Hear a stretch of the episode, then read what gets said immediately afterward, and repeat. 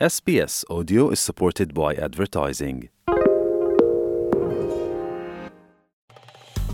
Vi ste uz SBS Creation. Za još odličnih priča, sbs.au kosacrta creation.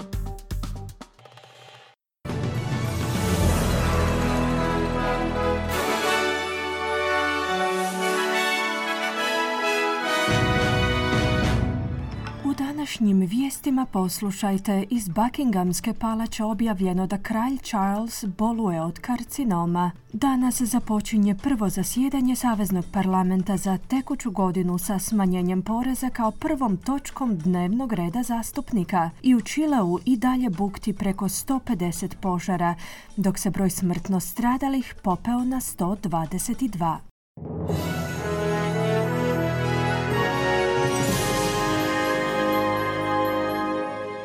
Slušate vijesti radija SBS, ja sam Ana Solomon.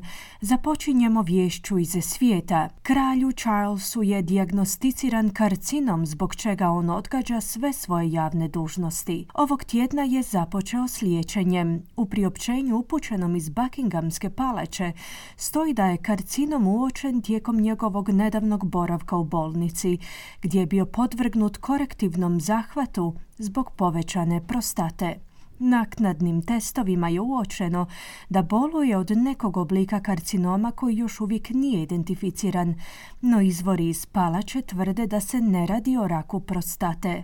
Rečeno je da je kralj, citiramo, u potpunosti pozitivan po pitanju liječenja, te da se raduje povratku svoj službi čim prije je to moguće. Njegovo osoblje je kazalo da je kraljeva odluka bila podijeliti svoju dijagnozu kako bi izbjegao nagađanja, ali i u nadi da će, kako su kazali, pomoći javnosti u razumijevanju onih ljudi diljem svijeta koji boluju od te bolesti. Nastavljamo vijestima iz zemlje. Savezni političari su se uputili u prezbeterijansku crkvu St. Andrews u Kamberi uoči prvog dana zasjedanja parlamenta za 2024. Na početku svake nove godine zasjedanja parlamenta se održava crkveni obred. Smanjenje poreza u trećoj fazi će biti prvi zadatak današnjeg zasjedanja.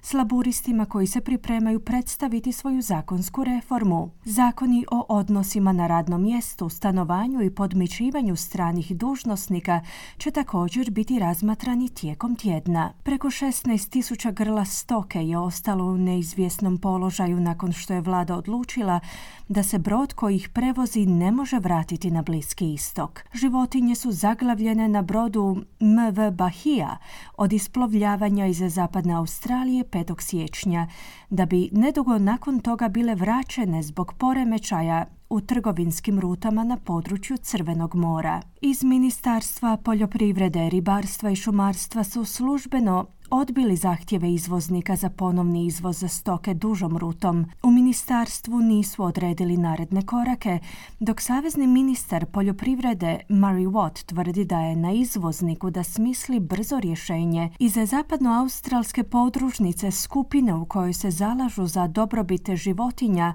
RSPCA kažu da su brojne životinje na brodu već uginule. Iz skupine pozivaju vlasti da uklone preostale životinje s tog broda. Novo istraživanje ukazuje na podatak da je Australija prošle godine imala najveći broj smrtonosnih napada morskih pasa u čitavom svijetu, dok izolirana područja nose veći rizik od smrtnih slučajeva. Istraživanje međunarodnog dosija o napadima morskih pasa sveučilišta u Floridi pokazuje da su se smrtonosni napadi lani globalno udvostručili na deset zabilježenih napada diljem svijeta. Četiri od tih napada su se dogodila u Australiji, pri čemu surferi u podacima prevladavaju nad plivačima. U vladi Queenslanda se obvezuju na izgradnju preko 53.500 socijalnih stanova do 2046. godine. Tamošnji premijer Steven Miles je najavio program u vrijednosti od milijardu i 25 milijuna dolara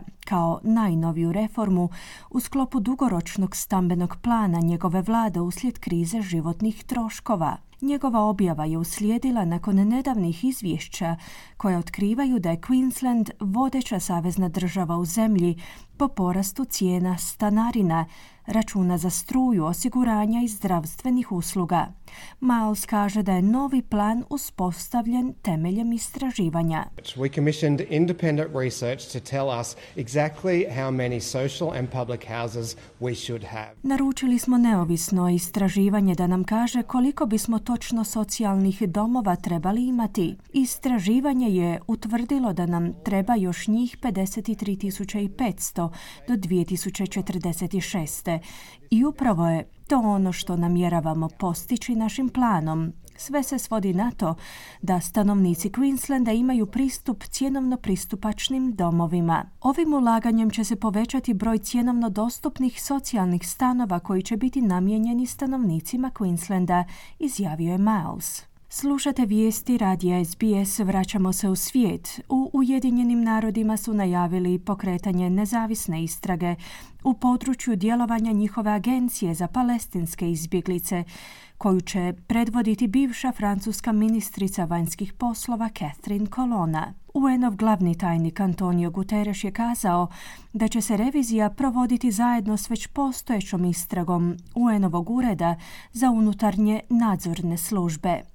Privremeno izvješće bi trebalo biti dostavljeno koncem ožujka, dok će konačno izvješće biti objavljeno koncem travnja. UNRWA se našla u središtu pozornosti nakon što je 15 njenih najvažnijih donatora, uključujući i Sjedinjene države, obustavilo financiranje nakon što je Izrael optužio 12 od ukupno 13.000 osoblja te agencije da su umješani u napade Hamasa 7. listopada u Južnom Izraelu. UN-ov glasnogovornik Stefan Dujarik je kazao da će suradnja izraelskih vlasti koje su iznijele optužbe biti od ključne važnosti. The Secretary General notes that these accusations come at a time that UNRWA, the largest UN organization in the region, is working under extremely challenging conditions. Glavni tajnik napominje da ove optužbe dolaze u vrijeme kada UNRWA, najveća organizacija UN u regiji,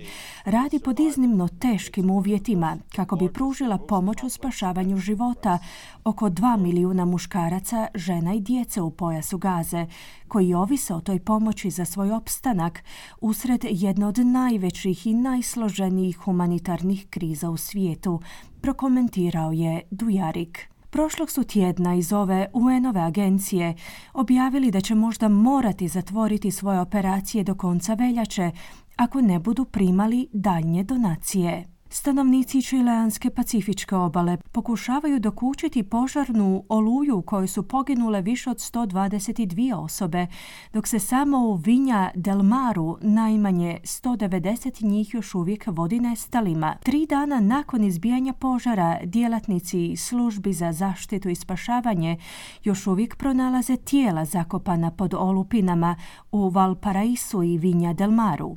Jacqueline Atenas je pobjegla od požara s ruksakom na leđima, budući da joj je kuća u potpunosti uništena. It burned like someone was throwing gasoline on the houses. I don't understand what happened. Gorilo je takvim intenzitetom kao da ih je netko polio benzinom. Ne razumijem što se točno dogodilo. Puhao je snažan vjetar i požar je doslovno letio zrakom, prisjeća se Atenas. Zamjenik ministra Čileanskog ministarstva unutarnjih poslova Manuel Monslavi je kazao da bi niže temperature u narednim danima mogle pomoći vatrogascima i vojsci u preuzimanju kontrole nad preko 150 vatrenih stihija koje još uvijek bukte. Čile, Argentina i drugi dijelovi Južne Amerike su se suočili s ekstremnim toplinskim udarom, za što stručnjaci okrivljavaju klimatske promjene. Vlasti istražuju jesu li neki od požara namjerno podmetnuti. Čelnik oporbe u Senatu Simon Birmingham je kazao da osuđuje odluku kineskih vlasti temeljem koje je australskom piscu i blogeru Yangu Hengyunu izrečena uvjetna smrtna kazna. Dr. Yang je pritvoren 2019. godine pod optužbom za špijunažu, no oduvijek je poricao te optužbe.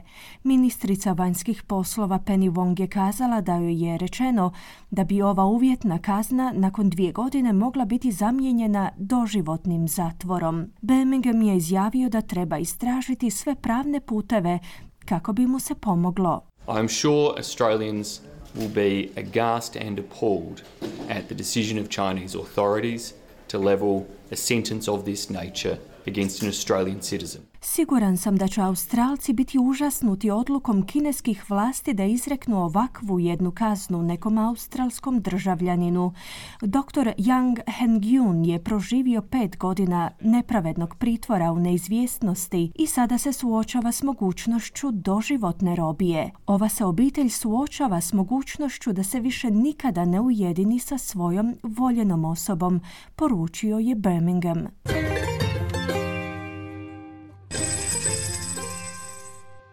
Danas jedan australski dolar vrijedi 0,65 američkih dolara, 0,60 eura te 0,52 britanske funte. Na koncu kakvo nas vrijeme očekuje tijekom današnjeg dana u većim gradovima Australije. Perth sunčano uz najvišu dnevnu temperaturu do 32 stupnja Celzija. Adelaide djelomična na oblaka 25. Melbourne također djelomično oblačno i 21 stupanj. Hobart slični vremenski uvjeti djelomična na oblaka te 21 stupanj. Canberra obilne oborine 23. Sidney pljuskovi uz snažne udare vjetra te 27 stupnjeva. Brisbane djelomično oblačno 33 i na posljedku Darwin, gdje će prevladavati sunčano uz najvišu dnevnu temperaturu do 33 stupnja Celzija. Slušali ste vijesti radija SBS. Za više vijesti posjetite SBS News.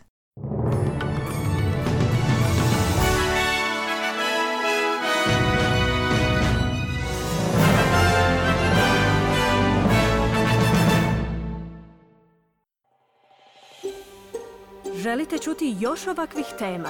Slušajte nas na Apple Podcast, Google Podcast, Spotify ili gdje god vi nalazite podcaste.